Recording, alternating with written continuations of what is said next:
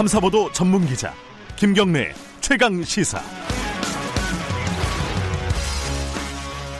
검찰에서 9억 원의 자금을 세 번에 같이 조성을 했습니다. 라고만 진술을 했고 그 후로부터 만들어진 스토리는 검찰과 저희가 만들어진 시나리오예요.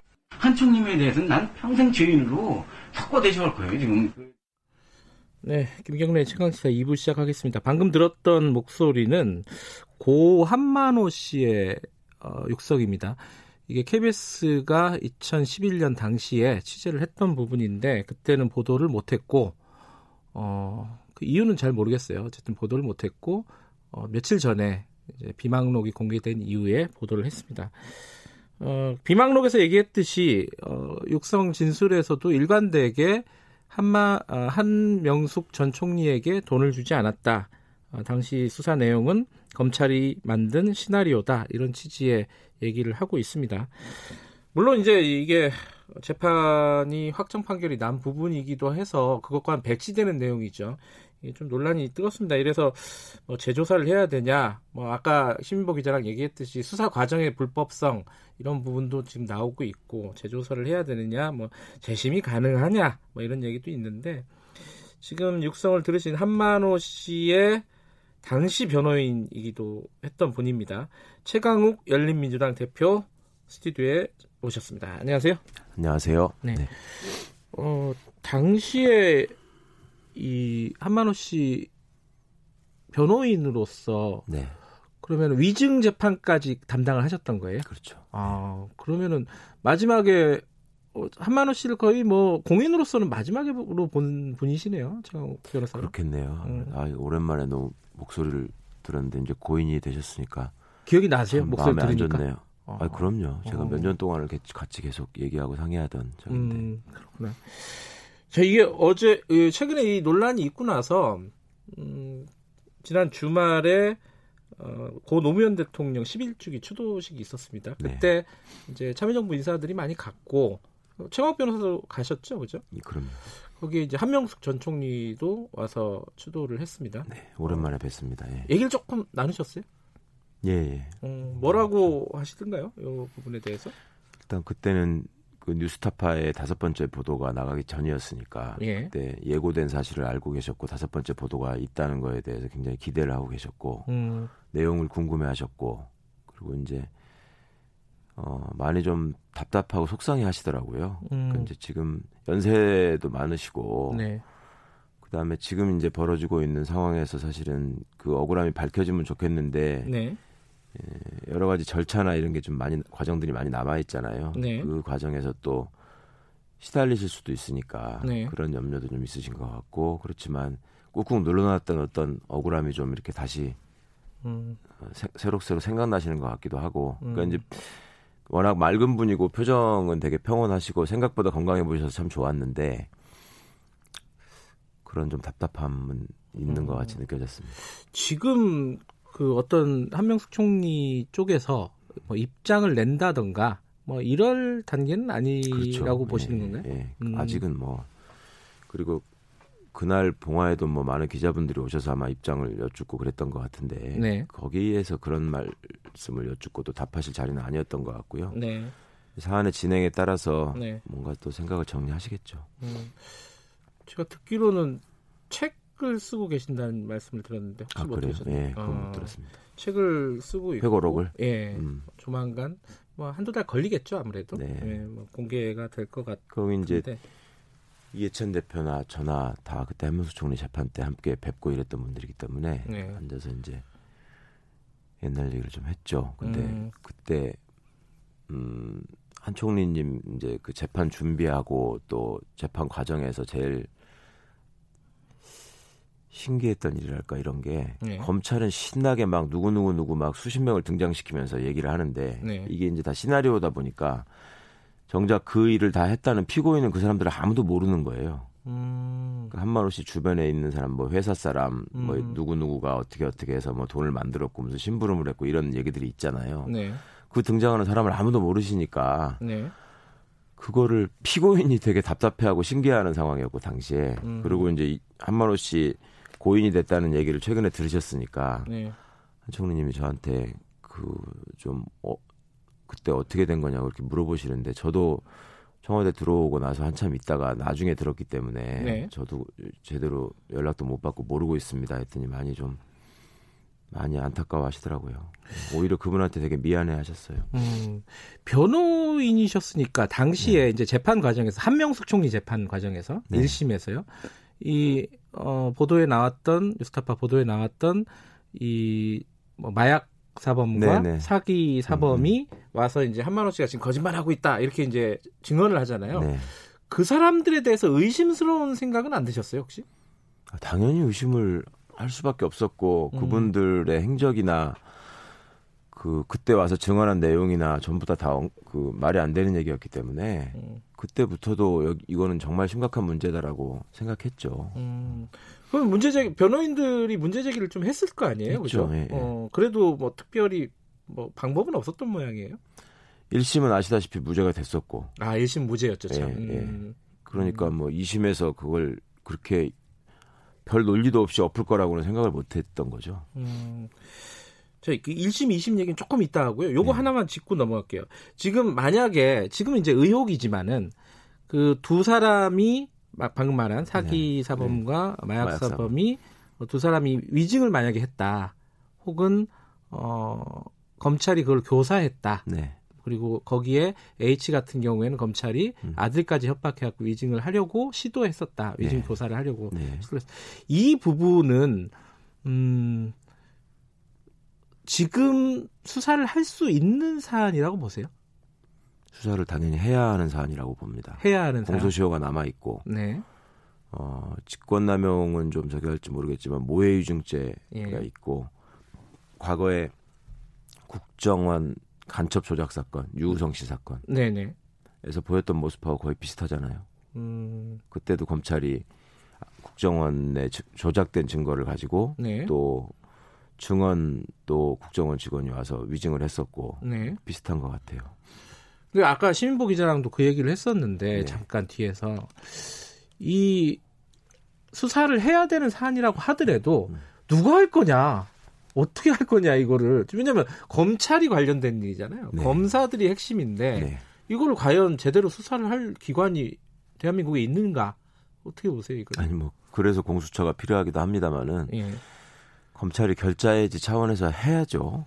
검찰이 스스로 해야 된다. 예, 저는 그게 음. 제일 바람직하다고 생각합니다. 본인들이 그렇게 정의로운 기관이고 공정한 기관이라고 계속 여태까지 주장해 왔잖아요. 네. 그러면 이 문제는 풀어야죠. 그런데 아마 쉽지 않을 겁니다. 그때 이 사건을 맡아서 조작했던 검사들이 지금도 검찰에서 나름 세력을 갖고 있는 검사들이기 때문에 네. 쉽지는 않겠지만 그래도 어떻게 하는지 저는 지켜볼 생각입니다. 음. 그래도 하지 않으면 할 수 없이 공수처가 할 수밖에 없겠죠. 공수처 출범까지 근데 너무 많이 남았지 않냐 이런 얘기도 있더라고요. 법에 7월에 출범시키기로 돼 있으니까 법대로 갈 것이다. 기대를 기대를 예. 해봐야죠. 그런데 이제 뭐 야당이나 네. 이쪽의 주장은 또 다릅니다. 이게 이제 핵심적인 주장은 뭐 간단해요. 대법원 판결 난 거 아니냐. 네. 그리고 검, 그 1심 판결도 유, 음. 무죄를 선고하긴 했지만은 네. 1심에서는 그때도 검찰의 수사는 적법하다라고 이미 법원에서 인정을 한 부분이다. 이게 검찰의 논리 그리고 야당의 논리입니다. 네. 이 부분은 어떻게 생각해야 될까요? 검찰은 변명을 해야 되니까 그것도 네. 이제 검찰 조직 전체가 다 나서서 이 사건을 들여다보고 변명하는 게 아니라 틀림없이 이제 당시 수사팀에 있었던 검사들이 현직으로 다 있으니까 네. 제가 누군지 다 알고 있습니다만은 네. 그 사람들이 답변을 쓰니까 이제 그런 논리를 구사할 수밖에 없었는데 네. 없겠는데 신기한 건 야당이 왜 거기 지금 동조하고 있냐는 거죠. 그러니까 음. 한명수 총리가 당시에 현 현재도 뭐 그렇겠습니다만은 자기들과 다른 정치적인 입장을 갖고 있다는 이유만으로 네. 지금 이렇게까지 증언이나 증거들이 속출하고 있는 상황에서 그냥 무턱대고 확정 판결이 있으니까 끝난 일이다라고 얘기한다는 건 그분들 과거에 간첩 사건이나 무슨 용공 조작 사건들 또 고문 치사 사건들 이런 거에서 보였던 태도를 그대로 일관하고 있는 것 같아서 좀 보기가 좋지가 않네요. 음. 네. 그게 이제 대법원까지 갈 때는 이제 1심, 2심, 3심을 거치는데 아까 잠깐 언급해 주셨지만 1심에서는 어, 무죄가 선고가 됩니다. 네. 근데 2심은 유죄가 돼요. 네. 근데 이제 어, 1심과 2심은 도대체 뭐가 달랐던 것이냐, 네. 어떤 새로운 증거가 나왔던 것이냐, 혹은 뭐 해석이 달랐다면 어떤 부분이 가장 핵심적으로 달랐던 것이냐, 이거 궁금하신 분들이 꽤 많을 거예요. 네. 왜냐하면 어, 어차피 확정 판결 난 거 아니냐, 이게 굉장히 큰 논리거든요. 네. 1심, 2심은 왜 달라진 거라고 보셨어요, 그때 당시에? 저희는 왜 2심 판결을 그렇게 썼는지 사실은 지금도 이해를 못 하고 있어요. 아, 그거를 아, 2심 판결이 납득이 안 간다. 김 예. 기자님은 뭐 뉴스타파에 계시니까 취재를 해보셔서 아실 텐데 그 판결을 보셨을 거 아니에요. 예, 봤습니다. 1심 예. 판결이 2심 판결보다 훨씬 양도 많고 두 배 정도 되죠. 네. 예. 훨씬 정교하죠 내용들이 보면. 그러니까 1심 판결을 놓고 2심 판결이 이러이러 이러한 부분은 이렇기 때문에 이런 증거를 1심이 살펴보지 않았고 이래서 네. 이 사실관계는 인정될 수 없다. 이런 판단은 유지될 수 없다. 이렇게 판결이 써 있어야 되는데 네. 내용을 보면 1심은 이렇게 봤는데 나는 아닌 것 같다. 음. 이거는 이렇게 판단했는데 이렇게 판단할 수도 있다. 뭐 이런 식으로 돼 있어요. 그게 네. 이제 새로운 증거가 나와서 2심에서 그 제출된 이러이러한 증거를 보니까 1심에 이러이러한 증거는 신빙성이 떨어진다. 이런 판결이 아니에요. 2심 판결문 자체가. 그러니까 음. 이거는 굳이 법을 모르시는 분도 판결문만 한번 읽어보시면 아 누가 더 이걸 성의 있게 증거에 의해서 썼구나라는 걸 쉽게 아실 수 있는 정도라고 저는 생각합니다. 그런데 3심 그러니까 대법원에서는 네. 2심의 손을 들어준 거예요. 네. 그죠? 8대 5였죠 네. 그때. 어쨌든 다수 의견이 2심 판결이 맞다. 네. 어 그리고 9억을 다 인정해 버렸잖아요. 네. 물론 소수 의견은 이제 소수 의견도 또 3억을 인정했다. 네. 이게 그렇게들 많이 얘기하고 있지 않습니까? 네. 그럼 대법원 판결이 여기까지 1심, 2심 중에 어쨌든 꽤 오랜 시간에 거쳐서 몇 년 걸렸잖아요, 사실. 네.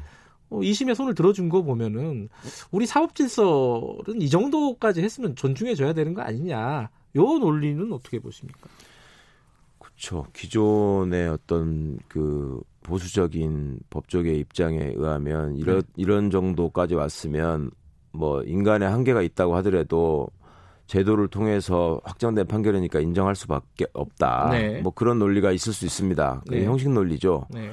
그 논리는 그 판결을 통해서 어, 제시된 논리나 또 거기에 제출된 증거가 완벽하게 판단이 됐을 때 네. 자신 있게 얘기를 할 수 있어야 되는데 네.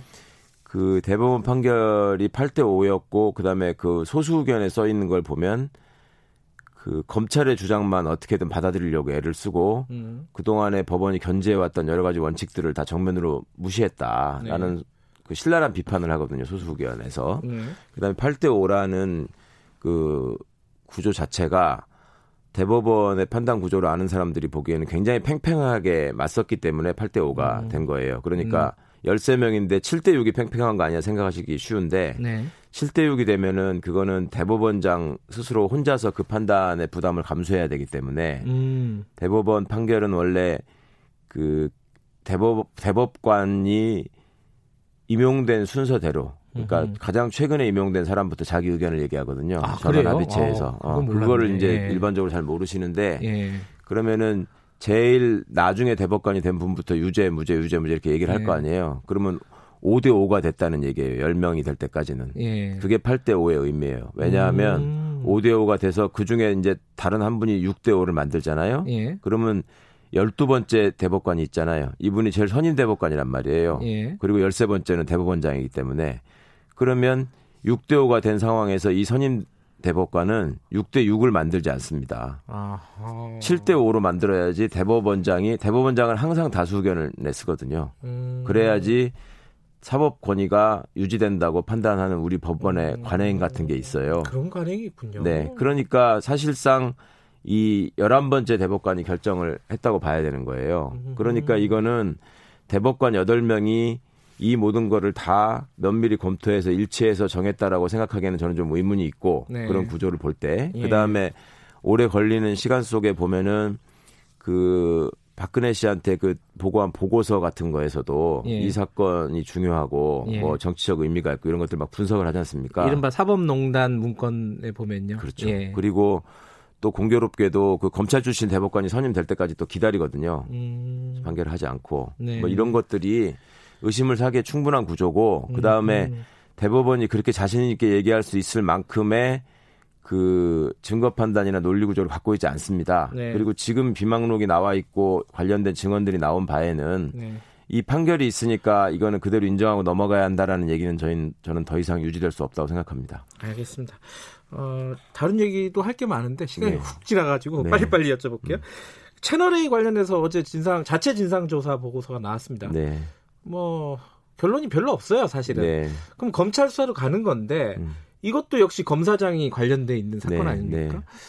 이게 또 지금 뭐 증거들이 다 인멸돼 있는 상황이고 없어진 상황이잖아요. 네.